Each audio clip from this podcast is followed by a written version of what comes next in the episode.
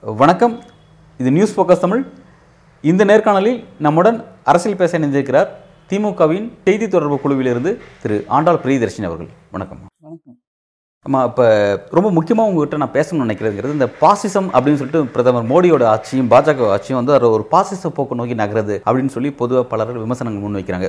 ஒரு பாசிசத்தினுடைய கூறு எப்படி இருக்கும் அப்படிங்கிறத பற்றி நான் இன்னைக்கு உங்கள்கிட்ட கேட்க நினைக்கிறேன். அதை பற்றி நீங்கள் சொல்லுங்கள் பாசிசத்தோட கூறுகள் எங்க எப்படி இருக்கும் என்ன மாதிரி இருக்கும் அதோட அடையாளம் என்ன அதோட விளக்கம் என்னங்கிறதுக்கு நீங்க வேற எங்கேயும் புக்ஸ் எல்லாம் தேடியே போக வேண்டாம். இப்ப நடந்துட்டு இருக்குல்ல ஒன்பதரை வருஷமா.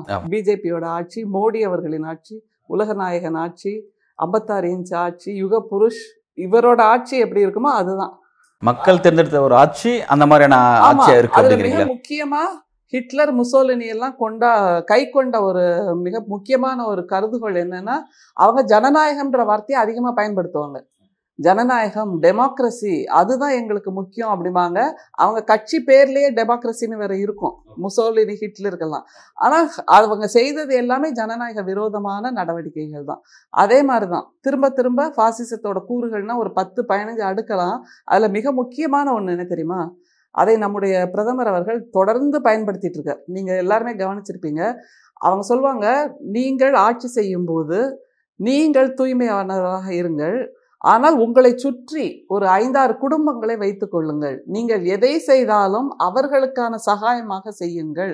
அப்படி செய்தீர்களானால் அந்த ஐந்தாறு குடும்பங்கள் உங்களுடைய ஆட்சியை பாதுகாக்க நிச்சயமாக உதவும். உங்களுடைய வாழ்நாள் முழுக்க உங்களை ஆட்சி பொறுப்பில் வைத்திருக்கும். அப்படிங்கிறாங்க. இப்ப யோசிச்சு பாருங்க. நம்முடைய நம்முடைய பிரதமரை பற்றி எப்பவும் எல்லாரும் என்ன சொல்றது? அவர் கை தூய்மையானவர். எந்த விதமான ஊழலும் இல்லாதவர் அப்படிம்பாங்க. அவர் கை தூய்மை.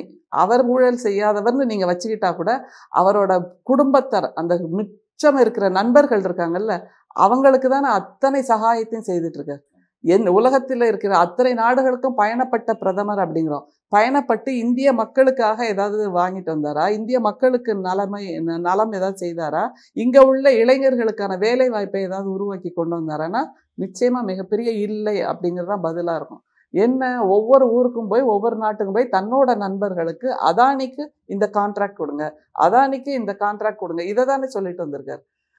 ஃப்ரான்ஸுக்கு போய் ரஃபேல் டீல் போட்டாருன்னா அனில் அம்பானி அவருக்கு முன்னாடி அங்கே போய் உட்கார்ந்துட்டார்ல. இந்தியாவில் இருக்கின்ற டிஆர்டிஓ கூட அவங்க ஃப்ரான்ஸ் தேசம் ஒப்பந்தம் போடலை. ஒரு அரசாங்கத்தோடு ஒப்பந்தம் போடணும். இராணுவம்னு வரும்போது விமானம்ங்கிற வரும்போது. ஆனால் நம்முடைய பிரதமர் சொல்லி அவர்கள் அனில் அம்பானிக்கு அந்த ஒப்பந்தத்தை கொடுத்தார்கள்னா இப்படியாக த- ஏன்னா அனில் அம்பானி பாவம் நாளைக்கு கஞ்சிக்கு கூட வழி இல்லாம இருக்கார்ல. அவர் கீழே விழுந்துட்டார்னா எழுப்பி விட வேண்டியது அவரோட கடமை நட்போட கடமை அதுதானே நண்பரோட கடமை. அதனால அதை தெளிவாக செய்து கொண்டிருக்கிறார். இது பாசிசத்தோட மிக முக்கியமான கூறு. அதனால தான் பிஜேபிக்காரங்க சொல்கிறாங்க எங்களுடைய ஆட்சி தூய்மையான ஆட்சி எங்களுடையது ஊழல் இல்லாதது அப்படின்னு. ஆனால் அவரால் அத்தனை நண்பர்களும் பயன்பெற்றிருக்கிறார்கள் சகாயம் பெற்றிருக்கிறார்கள். அந்த எலக்டோரல் பாண்ட்ஸுக்கு மிக முக்கியமாக பங்களித்தது யாருன்னா இந்த கோடீஸ்வரர்கள் தான். அது இல்லைன்னு மறுத்துற முடியுமா? அது எப்படி டிரான்ஸ்பரன்சி இல்லாமல் அதையும் வேற சொல்லுவாங்க பாசிசத்தோட இன்னொரு கூறு நீ உருவாக்குகின்ற அந்த நிதி நல்கைன்னு இருக்குல்ல இந்த ஒரு ஃபினான்ஸ் அம்மா இன்ஸ்டிடியூஷன். அதை பற்றி யாருக்குமே எதையும் சொல்லணும்னு அவசியம் கிடையாது. அப்படியாக ஒரு நிதி நகையை உருவாக்கிக்கோங்கங்கிறது அடுத்த விஷயம். அதையும் செய்திருக்காரா இல்லையா? இல்லை இப்போ இந்த இடத்துல ஒன்று கேள்வி. அதாவது கார்ப்பரேட்டுக்கு ஆதரவாக ஒரு அரசு செயல்படுறது அப்படிங்கிறதுனாலோ அல்லது இந்த மாதிரி தேர்தல் பத்திரங்கள் மூலமாக நன்கொடைய ஒரு கட்சிகள் பெறுவது அப்படிங்கிறது பொதுப்படையாக ஆயிடுச்சு. இப்போ கடந்த காலத்தில் காங்கிரஸ் அரசும் அந்த மாதிரியான கார்ப்பரேட்டுகளுக்கு ஆதரவாக பல்வேறு நலத்திட்டங்களை கொடுத்துருக்காங்க செஞ்சுருக்காங்கிறத நம்ம பார்க்குறோம் இப்போ தேர்தல் பாண்டு அப்படிங்கிற விஷயங்களில் எல்லா கட்சிகளையும் பயனடையுது. பாஜக மட்டும் நம்ம தனி சொல்லிட முடியாதுல்ல. அந்த விஷயங்கள் சட்டமாக்கிறது பிறகு எல்லா கட்சிகளும் அது மூலம் பயன்பெற தான் போகிறாங்க அப்படின்னும் போது இது எல்லாருக்கும் பொதுவான வாய்ப்புகள் தான் கொடுக்குது. பாஜக மட்டும் தனிப்பட்ட வாய்ப்புகளோ அல்லது பாஜக மட்டும் தான் இப்படி செயல்படுது அப்படின்னு நம்ம சொல்ல முடியாதுல்ல. சரி இதை நீங்க எப்படி பாக்குறீங்க? எலக்டோரல் பாண்ட்ஸ் மூலமா வெளிநாட்டில் இருக்கின்றவர்களும் அதுக்கு ஃபண்டு கொடுக்குறாங்க அப்படின்னு. ஆனா மதர் தெரேசாவோட அந்த அமைப்பு இருக்குல்ல சமூகத்துக்கு சேவை செய்வதற்காகவே வந்த அமைப்பு.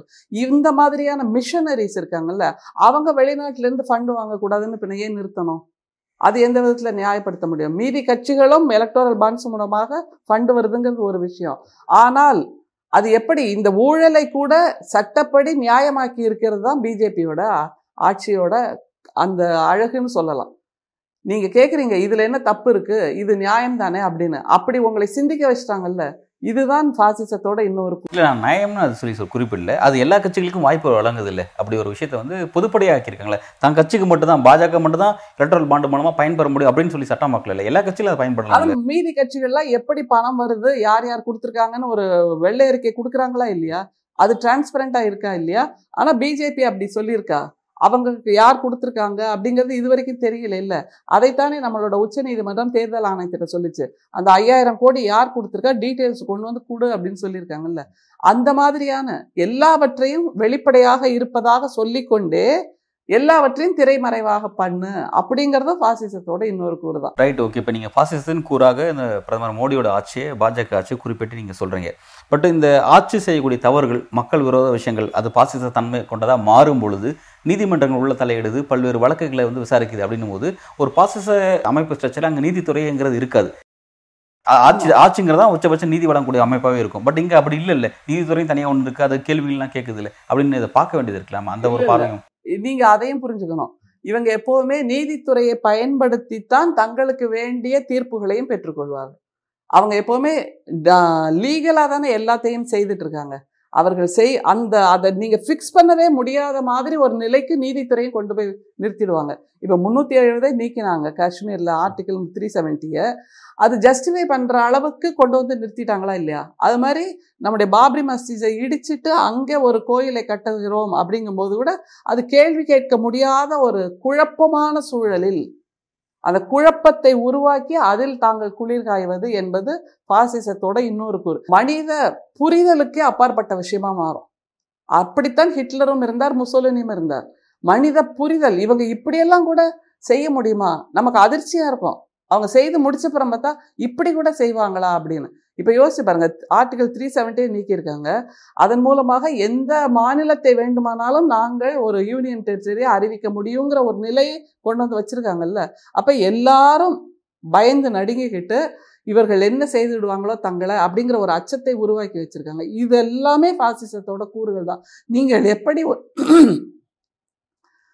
எப்படி நீங்கள் உங்களுக்கான எல்லா சூழலையும் சாதகமாக்கி கொள்வது என்பதை இவர்கள் ரொம்ப குயுக்தியாக யோசித்து செய்கிறதுல அந்த பாசிசத்தோட கூறுகள் என்பதை நம்முடைய மோடி ஆட்சியிலே நீங்கள் நிறைய பார்க்கலாம். அதுக்கு மிக சமீபத்திய உதாரணங்கள் இந்த ஆர்டிகல் த்ரீ செவன்ட்டி அப்புறம் இப்போ ராமர் கோயில் கட்டுறது.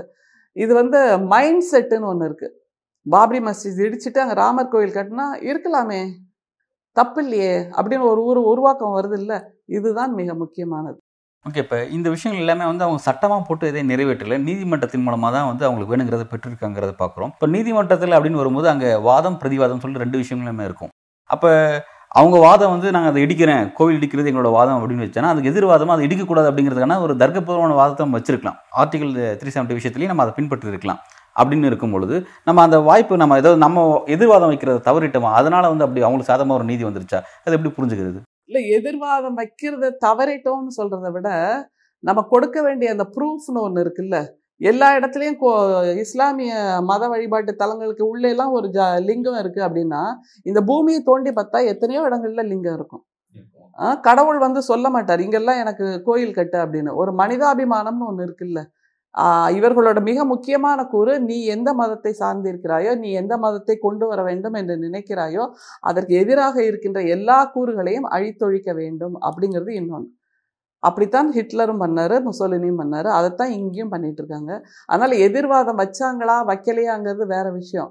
ஆனால் அந்த எதிர்வாதத்தால் கூட மறுதலிக்க முடியாத அளவுக்கு இவர்களுடைய வாதங்கள் ஆணித்தரமாகன்னு சொல்ல மாட்டேன். குழப்பமூட்டுமையாக அல்லது சென்டிமெண்ட் வேல்யூ ஜாஸ்தியாக அப்படி இருக்குங்கிறதா நிச்சயம். அந்த குழப்பங்கள் நீதித்துறையே குழப்புகின்ற அளவுக்கு இருக்கும். அந்த. அளவுக்கு இருக்குமா? அவ்வளவு தூரம் நம்ம நினைக்கிறோம். நீதிபதிகள் எல்லாம் ம். தெரிந்தவர்கள்னு. ஆனால் அவர்களால் கூட அந்த சென்டிமெண்ட்னு வரும்போது மக்கள் சார் நம்பிக்கை சார்ந்த விஷயங்கள்னு வரும்போது அந்த மெஜாரிட்டிக்கு தானே அவங்களும் ஓட் போடுறாங்க. அந்த விதத்துல ஓகே இந்துக்கள் ராமர் கோயில் என்று வரும்போது இது ஓகே தானே அப்படிங்கிற ஒரு நிலைக்கு அவர்களும் தள்ளப்படுகிறார்கள். அதுவும் பாசிசத்தோட இன்னொரு கூறு. ஏன்னா ஊடகத்துறை நீதித்துறை இது இரண்டும் உன்னுடைய சொல்லுக்கு கட்டுப்படும்படி உன்னுடைய சொல்லுக்கு கட்டுப்படும்படி நீ உன்னுடைய செயல்களை தெளிவாக செய் அப்படிங்கிறது அவங்க கொடுக்க இன்னொரு விளக்கம். அதை செய்கிறாங்களா இல்லையா? இப்போ கோடி மீடியான்னு சொல்கிறோம் அது வந்துடுச்சு இல்லை? அவர் எது செய்தாலும் சரி அப்படிங்கிற ஒரு நிலைக்கு கொண்டு வந்து வச்சாச்சு இல்லை? ஒரு மனிதர் தவறே செய்ய மாட்டாரா? அப்படி யாராவது இருந்துட முடியுமா? ஏதாவது ஒரு சின்ன ஒரு சதவிகிதத்துக்காவது ஒரு தவறு செய்திருப்பாங்கல்ல. அப்படி நூறு சதவிகிதம். இப்ப ராமரை கொண்டாடுறாங்க ஜெய் ஸ்ரீராம்னு. ராமர் செய்த செயல்களிலேயே தவறு இருக்கிறது என்று நாம் புரிந்து கொள்ள முடிகிறது. அப்படின்னா ராமரை கொண்டாடுகின்ற இவர்களும் அப்படியான தவறுகளை செய்வார்கள் மனித மாண்பு இல்லாமல் செய்வார்கள். ஆனால் அதை பற்றி எதிர்கூறல் எழுப்புகின்றவர்களுக்கு இவர்கள் அதுவும் ஒரு பாசிசத்தோட கூறு. என்ன தெரியுமா? இவர்களுக்கு மட்டும்தான் தேசப்பற்று இருக்கிறது என்பதான ஒரு பிம்பத்தை கட்டமைப்பது. அதை ஹிட்லர் முசோலினி ரெண்டு பேருமே பண்ணாங்க. இப்போ அடுத்தது நாம் பார்க்கறது நம்முடைய மோடி அவர்கள் பண்ணிட்டு இருக்காங்க எதிராக யார் கேள்வி கேட்டாலும் நீ ஆன்டி இந்தியன் அப்படின்னு சொல்லிடுவாங்க. நீ தேசபக்தி இல்லாதவன் தேச விரோதின்னு சொல்லிடுவாங்க. ஆனா இவங்க பக்கத்துல உண்மையிலேயே சொல்ல போனால் சுதந்திர போராட்டத்தில் ஈடுபட்டு போரிட்டு தன்னுடைய இன்னுயரை ஈந்த எல்லோருமே மற்ற கட்சியில் இருக்கிறார்கள். இவர்களுடைய ஆர்எஸ்எஸ் பிஜேபி சங் பரிவார்த்தை யாருமே கிடையாது. அஹ் இவர்கள் கொண்டாடுகின்ற சாவர்கர் கூட திரும்ப திரும்ப மன்னிப்பு கடிதம் எழுதி கொடுத்து தான் வெளியில வந்தாரு. தி- வந்தப்புறம் கூட புனேல அவரை வீட்டுக்காவல்ல தான் வச்சிருந்தாங்க. வீட்டுக்காவலில் தான் அவர் இருந்தார். எனவே ஆஹ், இவங்க சொல்றாங்க அவர் மிகப்பெரிய பங்களிப்பு செய்தார் அப்படின்னு. அதெல்லாம் எதுவுமே கிடையாது. அதனால முற்ற முழுக்க தங்களுக்கு தங்களுடைய பங்களிப்பு எதுவுமே இல்லாத ஒரு தேசத்தை இவர்கள் இப்போது அனுபவித்துக் கொண்டிருக்கிறார்கள் அப்படிங்கிறது தான் உண்மை. அதனால் இது இன்னொரு கூறு என்னென்னா தேச இந்த ஃபாசிசத்தோட இன்னொரு கூறு எதிர்குரல் எழுப்பிட்டா அவங்கள ஆன்டி இண்டியன்னு முதல்ல சொல்லிடு அப்புறம் தேச விரோதின்னு சொல்லிடு அப்புறம் சட்டங்களே அதற்கேற்றாற் போல் இன்னமும் இருக்க பிடிக்கிற மாதிரி பண்ணு அப்படின்னா இப்போ மிக முக்கியமாக மூன்று குற்றவியல் சட்டங்கள் மாற்றினாங்கல்ல அதில் இருக்குது இது எல்லாமே. முதல் விஷயம் தபால் அந்த சட்டம் ஒன்று கொண்டு வந்தாங்க. அப்புறம் தொலைத்தொடர்பு சட்டம் ஒன்று கொண்டு வந்தாங்க. அப்புறம் நம்ம தேர்தல் ஆணையர் அவரை தேர்ந்தெடுக்கிறது ஒன்று அப்புறம் அந்த சிஆர்பிசி அந்த சட்டங்கள். குற்றவியல் சட்டங்கள். இது எல்லாமே இப்ப யோசிச்சு பாருங்க. தேர்தல் ஆணையம்ங்கிறது ஒரு இண்டிபெண்டன்ட் பாடி அட்டானமஸ் பாடிங்கிறோம் ஆனால் அந்த தேர்தல் ஆணையரையே தேர்ந்தெடுக்க போறது யாரு? நம்முடைய பிரதமரும் அவர் கைகாட்டுகின்ற ஒரு அமைச்சரும் அப்புறம் எதிர்க்கட்சி தலைவர். ஏற்கனவே இங்க டூ அந்த மூன்று பேர்ல ரெண்டு பேர் பெரும்பான்மை பெரும்பான்மையா வந்துருச்சுன்னா இது ஒரு பொம்மை ஆட்சி தானே நடக்குது. ஸோ அப்படி இவர்கள் தேர்ந்தெடுக்கின்ற ஒரு தேர்தல் ஆணையர் எப்படி முதுகெலும்போடு நிமிர்ந்து நின்று விட முடியும்? அது ஏற்கனவே நான் பலமுறை பார்த்துருக்கேன். தூர்தர்ஷன்ல இருந்த போய் எலெக்ஷன் வரும். அப்போ இவரோட நம்ம பிரதமரோட அந்த டூர் ப்ரோக்ராமே இவர்கள் இவரோட டூர் ப்ரோக்ராம்க்கு ஏற்ற மாதிரி தான் அவங்க ஐந்து மாநில தேர்தலோ பத்து மாநில தேர்தலோ அந்த தேர்தல் தேதியை அறிவிப்பாங்க. இவர் இந்த மாநிலத்தை முழுக்க அந்த தன்னோட பரப்புரை முடிச்சுட்டு அடுத்த மாநிலத்துக்கு போறதுக்கு ஏத்த மாதிரி இந்த மாநிலத்துல முதல்ல தேர்தல் அப்புறம் அங்க அப்புறம் அங்கன்னு வரிசையா அந்த இடைத்தேர்தல்லாம் அப்படிதான் வரும். எனவே இப்படியாக ஒரு தேர்தல் ஆணையம் என்று சொல்லுகின்ற அட்டானமஸ் பாடியை கூட தன்னுடைய கைப்பாவையாக வைத்து கொண்டிருப்பது அது முதல்ல. ஏன்னா ஜனநாயகம்னு சொன்னா தேர்தல் முக்கியம். அந்த தேர்தல் ஆணையரையே நான் என் கைப்பிடியில் வச்சிருக்கேன்னா அப்புறம் ஜனநாயகம் எங்கே இருக்க போகுது? ஆனால் வெளியில் பேசுறது என்னது? டெமோக்ரஸி ரன்ஸ் இன் அவர் டிஎன்ஏன்னு போய் சொல்லிட்டு வருவார் வெளிநாட்டுல எல்லாம் ஆனா ராகுல் காந்தி போய் அங்க டெமோக்ரஸி இந்தியாவில் கேள்விக்குறியாக இருக்கிறதுன்னா அதுதான் உண்மை. ஆனால் இவர் என்ன சொல்றாரு? ராகுல் காந்திக்கு தேசப்பற்று கிடையாது. எங்களுக்கு தான் தேசப்பற்று இருக்குன்னு. ஆனால் ஜனநாயகம் என்ற பேர் வேணும். நாடாளுமன்றம் ஜனநாயகத்தின் கோயில்ங்கிற அந்த அமைப்பு வேணும். ஆனால் அதற்குள் நடக்கின்ற நடவடிக்கைகள் எல்லாமே ஜனநாயகமற்ற நடவடிக்கைகள். அதற்கு மிக சமீபத்திய சாட்சி அத்தனை எம்பிக்களையும் வெளியில் தள்ளிட்டு இவங்க இந்த ந- சட்ட மசோதாக்களை எல்லாம் நிறைவேற்றினது. அடுத்தது அந்த தபால் மசோதா. இனிமேல் யார் எங்கே எதை அனுப்பினாலும் இவங்க எப்போ வேணும்னாலும் பிரித்து பார்க்கலாங்கிறது தான் மிக முக்கியம். ஏன்னா மக்கள் நலம் தேச நலம்னு ரெண்டு வார்த்தையை கொண்டு வந்துட்டாங்க. இதைத்தான் அவங்கள ஃபாசிசமும் நிறைய சொல்ல எதை செய்தாலும் அது மக்கள் நலம் தேச நலம் சார்ந்தது அப்படின்ட்டு. அதே மாதிரி தான் இப்போவும் கொண்டு வந்திருக்காங்க. இந்த ரெண்டு கீவேர்ட்ஸ் இதுதான் எந்த ஒரு மசோதா நிறைவேற்றுவதற்குமான கீவேர்ட்ஸ் அதை தான் சொல்கிறாங்க அது மாதிரி தொலை தொடர்பு அந்த மசோதா. அது என்னென்னா இப்போ எல்லா ஊடகங்களையும் அவங்க நினைச்சாங்கன்னா டக்குன்னு அது இல்லாமல் ஆக்கி விடலாம் ஒரே வார்த்தை இது மக்கள் நலனுக்கு எதிராக இருக்கிறது தேச நலனுக்கு எதிராக இருக்கிறது. ஒரே நிமிஷம் அந்த ஊடகம் இல்லாமல் போய்விடும். இது எப்படி இருக்கு? இது ஜனநாயகத்தின் கூறா? இல்லை எதிர்குரல் இல்லாமல் இருப்பதற்கு நீ எல்லாவற்றையும் கைப்பற்று. அது பாசிசத்தோட உச்சபட்சம். அது நடக்குதா இல்லையா? ஆனால் சொல்வாங்க உடனே மக்கள் நலன் தேச நலன். இல்ல இப்ப எல்லாவற்றையும் கைப்பற்று அப்படின்னா அவங்க அதுக்கு முயற்சி செய்றாங்க ரைட் ஓகே அதுக்கு எதிராக களமாடக்கூடிய எதிர்க்கட்சிகளும் இருப்பாங்கல்ல. அவங்களும் வந்து அதை தடுக்கிறதுக்கான முயற்சியில் இருப்பாங்க. அப்படி இருக்கும்போது ஒரு எதிர்க்கட்சி ஒரு ஆளுங்கட்சி அப்படின்னு ரெண்டு பேரும் சேர்ந்துங்கிற ஜனநாயகம் அப்படிங்கிறது. இவங்க எதிர்க்கட்சி இல்லாம போயிட்டாங்களா? எப்படி வந்து. ஜனநாயகம் இல்லாம இல்ல அப்படின்னு நீங்க குறிப்பிடுறீங்க? இல்லையே நாடாளுமன்றத்துல இந்த மசோதாக்கள் நிறைவேற்றப்படுவதற்கு முன்னால் அந்த கலர் புகை ஹோலி விளையாடினாங்கல்ல அதுவே இவர்கள் திட்டமிட்டு செய்த நாடகம் என்றுதான் பொதுமக்கள் பேசிக் கொள்கிறார்கள் அது அந்த நேரத்துல இந்த மசோதாக்கள் நிறைவேற்றப்படுதுன்னு ஏற்கனவே தகவல் கொடுத்தாச்சு. ஆனா இவர்கள் இந்த இந்த மசோதாக்களை நிறைவேற்றும் போது எதிர்க்கட்சியினர் இருந்தால் அவர்கள் இதை எதிர்த்து பேசுவார்கள் அல்லது இது எப்படி மக்கள் விரோதமாக இருக்கிறது என்பதை பேசுவார்கள். அப்போ அது அவை குறிப்புல ஏறுமா இல்லையா? அந்த அவை குறிப்பில் ஏறினால் அது இவங்களுக்கு ஒரு பிளாக் மார்க் ஆகும். இல்ல அவை குறிப்பில் ஏறதை எல்லாம் கவலைப்படுறது செகண்டரி ஃபர்ஸ்ட். எது சட்டமாகுது அப்படிங்கறது விஷயம். ஆமா. அப்ப சட்டமாகுறது அப்படின்னு மெஜாரிட்டி அவங்ககிட்ட இருக்கும்போது எல்லாத்தையும் சட்டமாக்கிறாங்க அவங்க. எதிர்ப்பு இருந்தாலுமே விம- விமர்சனம் இருந்தாலுமே சட்டமாக்கிறாங்க அப்படின்னு சட்டம் தான் நடைமுறைக்கு வருது. நீங்க என்ன விமர்சனம் வச்சுங்கிறது செகண்டரி அதை எங்கேயும் அதை பார்க்கல. எது சட்டம்ங்கிறதா பார்க்கறாங்க அப்படிங்கிற. விஷயம் புரிஞ்சுக்க வேண்டியதா இருக்கு. ஒண்ணு. ரெண்டாவது அப்படி ஒரு விஷயத்தை தான் பாஜக முயற்சி செய்யுது அப்படின்றத எதிர்கட்சியில் உணர்ந்திருந்தா அந்த வாய்ப்புகள் எதுக்கு அவங்களுக்கு கொடுக்கணும்? அந் அதாவது அந்த பிரச்சனை பேசாமல் உள்ளே இருந்து நம்ம எதை செய்யணும் அதை செய்யலாம்ல. ஏன் வந்து அந்த சஸ்பெண்ட் செய்யக்கூடிய அளவுக்கு தங்கள் அந்த அளவுக்கு தள்ளப்படக்கூடிய அளவுக்கு ஏன் அவங்க போடுறாங்க? இதைத்தான் நாம முதல்ல நீதிமன்றத்துக்கும் நீங்க கேட்டீங்க. ஏன் அது நீதிமன்றம் இப்படி பதில் கொடுக்கணும் இப்படி நீதி கொடுக்கணும் ஜட்ஜ்மெண்ட்னா இப்போ ஒரு they push everyone to that corner இப்போ வந்து எதிர்க்கட்சிகள் இந்த அசம்பாவிதத்துக்கு எதிர்வினை ஆற்றாமல் இருந்தாலும் அதையும் இவங்க தப்பா பேசுவாங்க. இவங்க மிஸ் பண்றாங்களா? இல்ல இப்படிதான் நடக்கணும்னு ஸ்கிரிப்ட் பண்ணியிருக்காங்களா? அப்படிங்கறது தான் இப்ப எல்லாருக்கும் இருக்கிற கேள்வி. இல்ல இப்ப இந்த இடத்துல வந்து அதான் எதிர்க்கட்சிகள் வேற விதமா ரியாக்ட் பண்ணியிருந்தாலும் அதையும் இவர்கள் கொச்சைப்படுத்தி பேசக்கூடும். பேசி இருக்கக்கூடும். அப்படிங்கிற ஒரு நிலைக்கு கொண்டு வந்து தள்ளுறாங்கல்ல? இதுதான் இவர்களுடைய இன்னொரு டாக்டிக்ஸ் இந்த ஹைப்போதிசிஸை கொண்டு வந்துடுறாங்க. நீங்க இப்படி பிஹேவ் பண்ணி அதன் மூலமாக வெளியேற்றப்படுவதுன்னு ஒண்ணு. இப்படி பிஹேவ் பண்ணியிருக்காம இருந்திருக்கலாமே. மசோதா முக்கியம் இல்லையா? அப்படின்னா இவங்க என்ன சொல்லியிருப்பாங்க? பாருங்க இவங்களுக்கு மசோதா முக்கியன்றாங்க நாட்டோட பாதுகாப்பு நாட்டு மக்களோட பாதுகாப்பை பற்றி இவர்கள் குரல் எழுப்பவே இல்லை. எல்லாரும் மசோதாவுக்காக உட்கார்ந்திருக்காங்க. அப்படின்னு மாத்தி பேசுகின்ற அந்த நிலையும் பிஜேபியிடம் இருந்திருக்கு. இந்த இந்த கூறுகள்லாம் வச்சுதான் வந்து ஒரு பாசிச அரசுக்கான கூறா இருக்கு அப்படின்றது. நீங்க அந்த வரீங்க. இந்தந்த கூறுகள்ங்கிறது இது எல்லா உரிமைகளையும் பறிக்கின்ற கூறுகள். அது எவ்வளவு முக்கியம்? உங்களுக்கு நீங்க ஒரு தபால் கூட அனுப்ப முடியாது. இப்ப என்னோட சந்தேகம் இருந்ததுனால அந்த தபாலை பிரிச்சு பார்க்கலாம் தபால்ங்கிறது ஒரு சாதாரண விஷயம் இல்ல ரைட். இப்ப என்னோட கேள்வி இந்த விஷயத்துல என்ன அப்படின்னா இவ்வளவு ஜனநாயக விதிகளை மீறக்கூடிய ஒரு அரசு அந்த அரசு இருக்கு. இது ஒரு பாசிச அரசு நீங்க குறிப்பிடுறீங்க. பட் இவ்வளவு விஷயத்தையும் கடந்து நாளைக்கு இதே ஆட்கள் தான் அதாவது நாடாளுமன்றத்தில் இருக்கக்கூடிய அந்த அதிகாரிகள் தான் மக்கள் பிரதிநிதிகள் தான் நாளைக்கு வாக்கு கேட்க மக்கள்கிட்ட போகணும். அப்படி போகும்போது மக்கள் நாளைக்கு இந்த கேள்வியை அவங்க நோக்கி கேட்பாங்கல்ல. நாளைக்கு அந்த மக்கள்கிட்ட அந்த கேள்வி நீங்கள் இதெல்லாம் குறி சொல்றதெல்லாம் புரிஞ்சுக்கிறாரு. ஆனால் மக்கள் இந்த ஆட்சி அதிகாரிகள்லாம் ஃபேஸ் பண்ண வேண்டிய சூழல் இருக்குல்ல அதை எப்படி ஃபேஸ் பண்ணுவாங்க? இது வந்து படித்தவர்கள் சிந்தனையாளர்கள் உங்களை மாதிரி ஊடக ஊடகவியலாளர்களுக்கு இதில் உள்ள பிரச்சனை என்ன இதோட இம்பேக்ட் என்னன்னு புரியும். சாதாரணமாக இருக்கக்கூடிய மக்கள் நம்ம நூற்றி நாற்பது கோடியில் சிந்தனையாளர்கள்னா ஒரு இருபது கோடி தான் வச்சுக்கோங்க. மீதி இருக்கிற அத்தனை பேரும் வ- அன்றாட வாழ்க்கைக்கு அல்லாடி கொண்டு இருக்கிறது அவங்களுக்கு இதெல்லாம் ஒரு பொருட்டே கிடையாது. இத்தனை எம்பிக்களை வெளியில தள்ளினாங்க பதவி நீக்கம் பண்ணாங்க இடைநீக்கம் பண்ணாங்கங்கிறதெல்லாம் பேசுறதுக்கு சிந்திக்கிறதுக்கு அவங்களுக்கு நேரமே கிடையாது. இதை அதிகமாக பேசி இருக்க வேண்டியது எதிர்க்கட்சிகள் தான். அதை அவங்க பண்ண தயா த- தவறிட்டாங்களோன்ற ஒரு பார்வை பொதுமக்கள்கிட்ட இருக்கு. சிந்திக்கக்கூடிய பொதுமக்கள்கிட்ட. அவங்க திரும்ப திரும்ப எதிர்கட்சிகள் எதை சொல்றாங்க? எங்களை பதவி நீக்கம் பண்ணிட்டார் எங்களை இடைநீக்கம் பண்ணிட்டாருன்னு.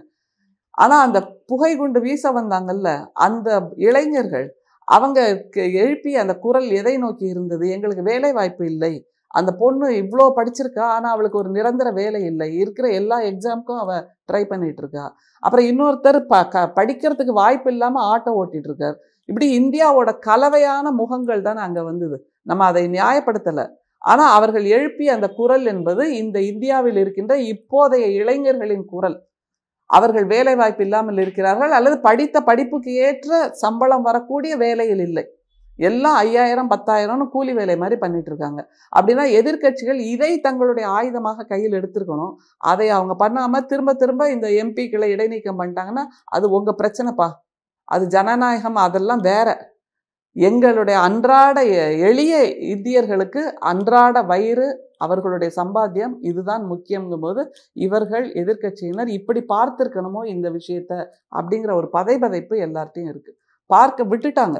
ஒரு மிகப்பெரிய வாய்ப்பு கிடைச்சும் திரும்ப திரும்ப அவர்கள் ஃபோக்கஸ் பண்ணது என்னன்னா தங்களை இடைநீக்கம் செஞ்சுட்டாங்க அப்படிங்கிறது. அதை விட அந்த வந்த இளைஞர்கள் எழுப்பிய அந்த குரல் இந்தியாவில் வேலை வாய்ப்பின்மை அதிகரித்திருக்கிறது வருமானம் குறைந்திருக்கிறது சேமிப்பு குறைந்திருக்கிறது நாளைய பற்றிய நம்பிக்கை அது இல்லாமல் இருக்கிறது. இதெல்லாம் தான் இப்போ பேச வேண்டிய விஷயம்.